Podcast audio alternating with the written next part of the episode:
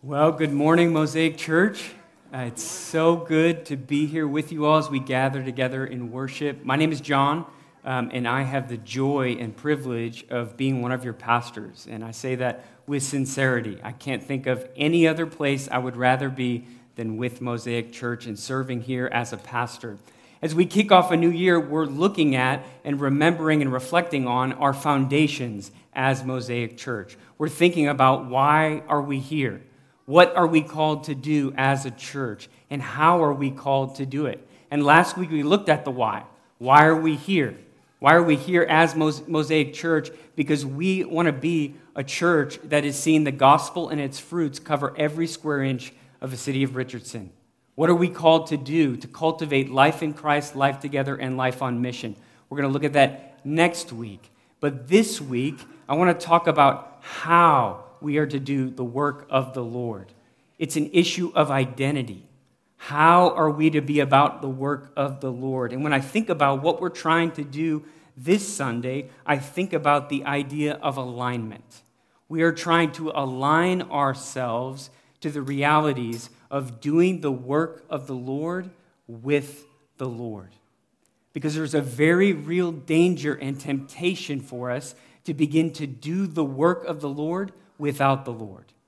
And so we want to align everything we do at Mosaic Church with our identity. Who are we? We are a gospel centered family of disciple makers.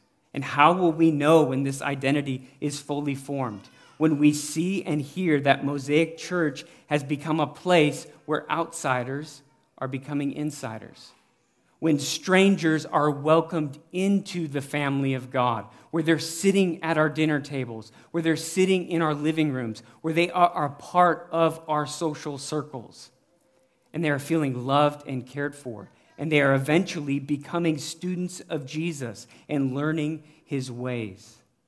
Why is identity important? Because it is trying to get at this important principle of being precedes doing. Why do we have an identity statement? Because it's so important that we remember that being must precede doing. This is a fundamental Christian belief structure that guards us from losing our way. Because it's so easy for us to flip it and to put doing before being. The idea that if we do the right thing the right way, we can, in a sense, establish who we are. We can, in a sense, create this identity, create our sense of self. And this idea can infiltrate the church, it can infiltrate Mosaic Church. And it looks something like this. If I can study my brains out and know the most about the Bible, then I'll be significant at Mosaic. Or if I can just read the Bible like I know I should, then I'll be significant at Mosaic. If I can have the insights, if I can have the, the theological comments that I need to in Bible study, then I'll be significant. Or maybe it's if I can be the most dependable, caring friend, then I'll be worthy at Mosaic. I'll be worthy to be called a Christian if I can only be dependable and more caring. If I can share the gospel every day. If I can just share the gospel effectively then I'll be useful. This, this false principle that is a worldly principle that puts doing before being, it can infiltrate our life at Mosaic Church.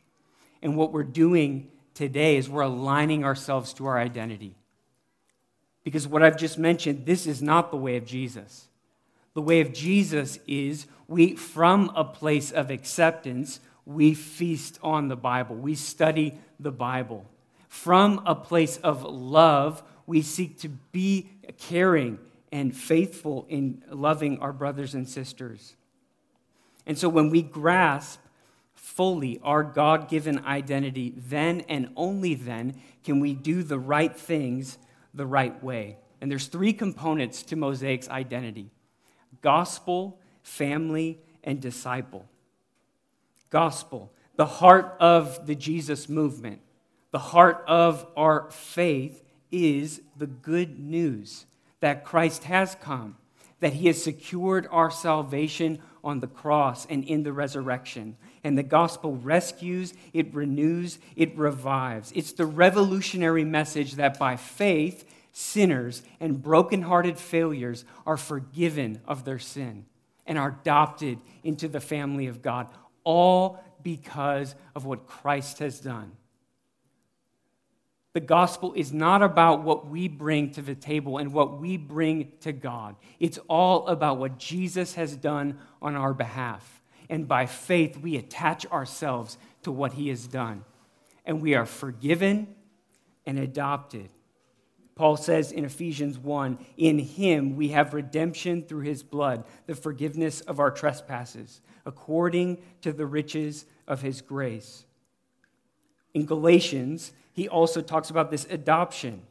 But when the fullness of time had come, God sent forth his Son, born of a woman, born under the law, to redeem those who were under the law, so that we might receive adoption as sons and daughters. And because you are sons and daughters, God has sent the Spirit of his Son into our hearts, crying, Abba, Father.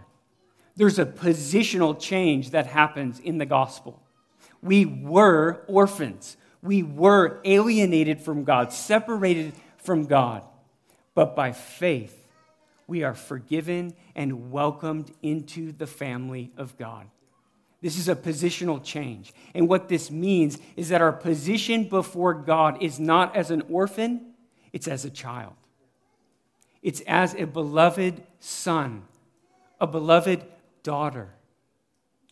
And this is where we sit this morning. This is where we try and align everything we do to our identity. We study the Bible, we care for one another, we share the gospel with our neighbor, not in order to become a son or daughter, but because we are. We minister from a place of acceptance. And when we forget this core identity, who we are before God because of Christ, we can very easily get tripped up in an orphan mentality. This orphan mentality, this little voice that creeps into our hearts and minds that says, You're not really loved. You're not really accepted. You're not really welcomed into God's family. How can you be a son if you're doing this? How can you be a daughter if this is what you think about when no one's watching? And it's in this orphan mentality that we subtly begin abiding by this worldly principle to put doing before being.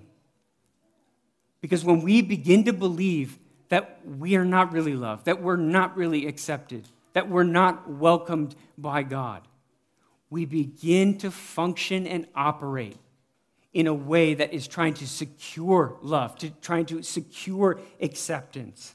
And we begin to use our devotional habits, our missional lifestyle, and our generosity to Richardson, all leveraged to try and prove ourselves worthy. And what we want to say this morning, we want to align ourselves to this identity. And we want to remember together that, friends, you're beloved. You are a child of God. If you have been reborn by the Spirit of God, you stand before your Heavenly Father as a son, as a daughter. You are loved and accepted and made clean, not because of what you have done, but because of what Jesus has done. Being gospel centered is simply aligning your heart, mind, and soul with truth. And this is the place when we step out and begin to do the work of the Lord with the Lord. When we do the work of the Lord from a place of security, from a place of being adopted as a child of God. You might be thinking that these, this orphan mentality, it's too loud, it's too hard. I'm with you right here. I hear you, I receive it. But Monday morning comes and I feel totally different. Well, there's good news because you also have a gospel identity, but you also have a family identity. We are a family. Because you are a child of God, we are a family brothers and sisters, spiritual mothers and fathers, all learning what it looks like to live together in love and unity. Jesus says, For whoever does the will of my Father in heaven is my brother and sister and mother. In the kingdom of God, Mosaic Church is a family. Look around. You, we even hear the sounds of family these days in our gatherings. We're a family. We are learning what it looks like to love one another on the good days and the bad days. And what this means is that your life, your participation in Mosaic Church means that you are surrounded by people who love and care for you. You are surrounded by people who want what's best for you. You're surrounded by people who want to point you to the Lord. And when we forget this identity, who we are in the family of God, we get tripped up by a survival mentality. We must be sufficient on our own. We think, I, I just need to work harder. I need to stuff it down and white knuckle it. I need to fend for myself because no one's got my back. And aligning ourselves to the family identity is believing that you are surrounded by people who love and care for you. That you are surrounded by people at this church who want what's best for you. And this is going to take some work for us. We're going to have to learn how to trust one another. We're going to have to learn how to assume the best in one another. But if I could press in here, most of us are ready to sign up for the helping. We want to pray for those who are hurting. We want to love those who need to be loved. We want to care and be the people of God. But one of the more challenging aspects of our family identity is learning to let others in on the bad days. To learn to, learn to really allow people into our heartache into our loss, into our deep fears, our deep wounds. It's kind of like the hesitation we feel when we invite people over and our house is a mess. You know the feeling, right? There's little crusty things on the floor, there's laundry everywhere, there's dirty dishes. We don't, we don't, we don't want to invite people over when our house looks like that. But we don't think about it when family's coming over. We're probably more willing to invite family into our mess than we are people at Mosaic, right? And what, we're, what we want to learn and begin to do is trust one another enough to welcome people into our mess. And that's going to take great courage. But when we open ourselves up to our brothers and sisters, when we welcome people into our mess, we open ourselves up to God. When we welcome brothers and sisters into our hopelessness, into our heartache, God plants hope in our hearts. God plants love in our hearts. When we open ourselves up to our brothers and sisters with our fears and anxiety, God is able to plant the truth of the gospel into our hearts and minds. The nearness of God is felt. And this is going to happen in kitchens, this is going to happen in living rooms. It's going to happen in parks and coffee shops. And I, have seen this happen at Mosaic Church. We have witnessed folks who are hurting, who are hopeless, welcome and receive the care of the church. And it is powerful. It is a beautiful witness to what Jesus is doing in the world. He's building a family a group of people who were orphans who have now been adopted into a family and are learning what it looks like to love, to live in unity, to assume the best, regardless of political idea, ideations, regardless of political affiliations, regardless of income status, regardless of social circles. They're learning to live together as a family. But you might be sitting there thinking, I don't feel that. I don't feel like the people here have my back. I don't feel like this is my family. Let me encourage you. We want to be your family. we would love to be your family. We want to care for you. We want to step into your life and encourage you and point you to the Lord. And so I'd invite you to step towards us. There's going to be a time at the end for prayer. Stay, talk to us. We want to pray for you, we want to care for you. But maybe you're sitting there thinking, I do feel that. I feel like people here have my back. This is my church. I feel loved and cared for. If that's you, join us in the mission to welcome people into the family. Don't take what you have for granted because there are people in this church, there are people in our city that don't have a family. And so join with us in welcoming others into this family experience. So we are children of God. We are a family, but we are also disciples. We are student learners of Jesus and his way, sent out into the world to be about his work. This is why we often talk about ourselves as followers of Jesus. We are following Jesus. We're following someone. We're, we're focused on him. We're learning from him. He lived the perfect life. He is the representation of the law of God. He lives the life that we should live, and we're learning from him. He shows us what it looks like to walk by the Spirit, to do God's work, and to live in constant fellowship with the Father. And we're learning from Him. We're being taught by Him. We're growing in likeness to Him. But if we're not careful, if we're not focused on Jesus, we will be shaped by the streams of influence around us. The reality is, we're all being discipled. The question is, who are we being discipled by? What are we being discipled by? And if we're not focused on Jesus, if we're not receiving his shaping influence, His truth, His guiding voice, we will be shaped by all of the influences around us. Because just as Jesus has a way of life, America also has a way of life.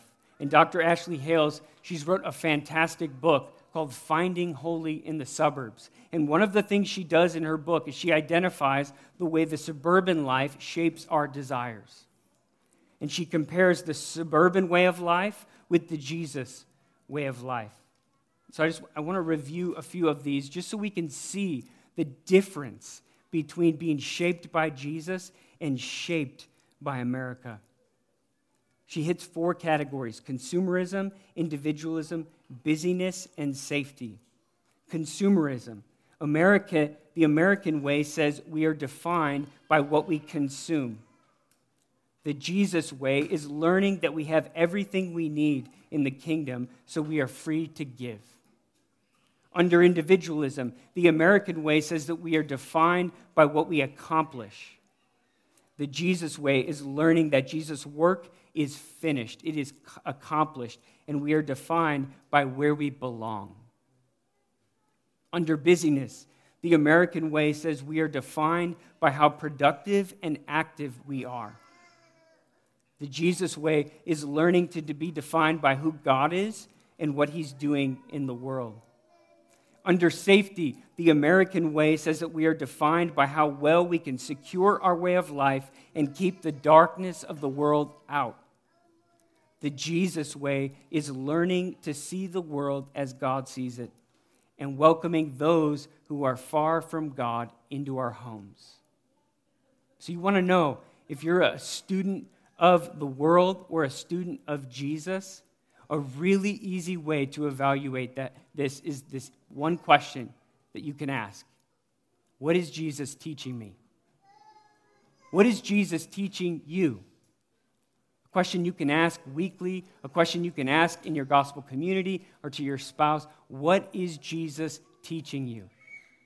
Or another way to ask it is what is Jesus teaching us as a people? In a nation that is eating itself alive? What is Jesus teaching his people right now? And what this question does is it reinforces our identity as disciples, as student learners. Because when we can't answer that question, we probably are being discipled by something or someone else. And when we step into this identity as a disciple, we begin to start functioning and doing the work of the Lord with the Lord. Because there's a very real danger that we all face of doing the work of the Lord without the Lord.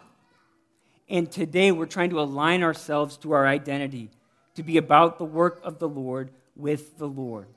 So, how should we go about God's work in the city of Richardson as a gospel centered family of disciple makers? This is what aligns us to do the work God is calling Mosaic to do with Jesus, is when we have our identity intact. You're not an orphan, you're a child of God. And we engage in the work God has called us to as a son or a daughter. You're not sufficient in yourself. Some of us have learned that the hard way. We need brothers and sisters investing in our life. You're not sufficient in yourself, but you have a family in the church. And we want to avoid being discipled by America and learn to continually be students of the Lord Jesus Christ. We want to remember that it's our identity that shapes the way we engage in ministry, the way we engage in what God has called us to as a church. Let's pray. Father, uh, we thank you for meeting us in our sin, for meeting us in our pain, for meeting us today and reminding us of the realities that you have adopted us into your family. Father, I pray that you would, by your Spirit, plant the seeds of a gospel identity deep within us as a church. Would we be a people that are celebrating together, that are remembering together, that are challenging each other together to live in light of what Jesus has done on the cross. God, help us to become and to live in this identity of family. Give us the courage to allow others into our mess, into our brokenness. And help us to keep our focus on the Lord Jesus Christ, learning from Him, loving Him, serving Him Lord, orient us to our identity so that from this place of acceptance, we can go out and be your people to the city of Richardson. And it's in Jesus' name I pray. Amen.